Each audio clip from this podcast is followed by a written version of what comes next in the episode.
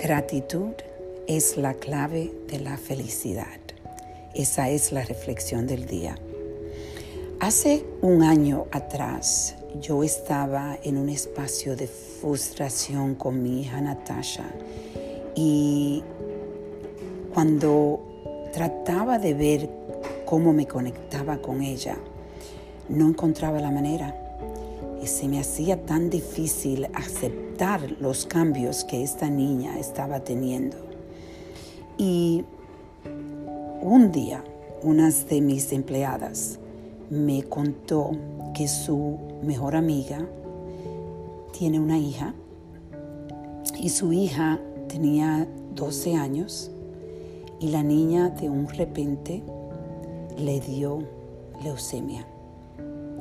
Y esta niña estaba ya muy mal.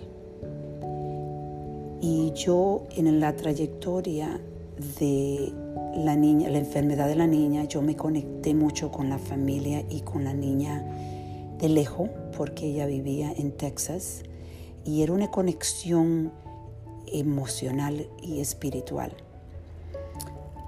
Al conectarme con esta niña, me di cuenta de que yo no estaba agradeciendo el regalo que Dios me había mandado de mi hija, y que los retos son partes de la vida, que vamos a tenerlos y los seguimos teniendo con todas las personas que nos rodean. Todo no va a salir exactamente como nosotros lo queremos.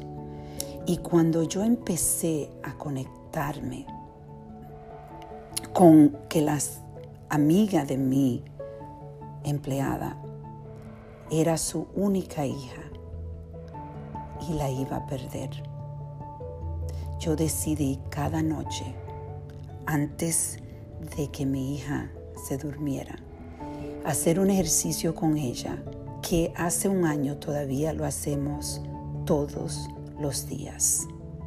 Y eso es, nos hablamos de lo que estamos agradecidos, ella y yo.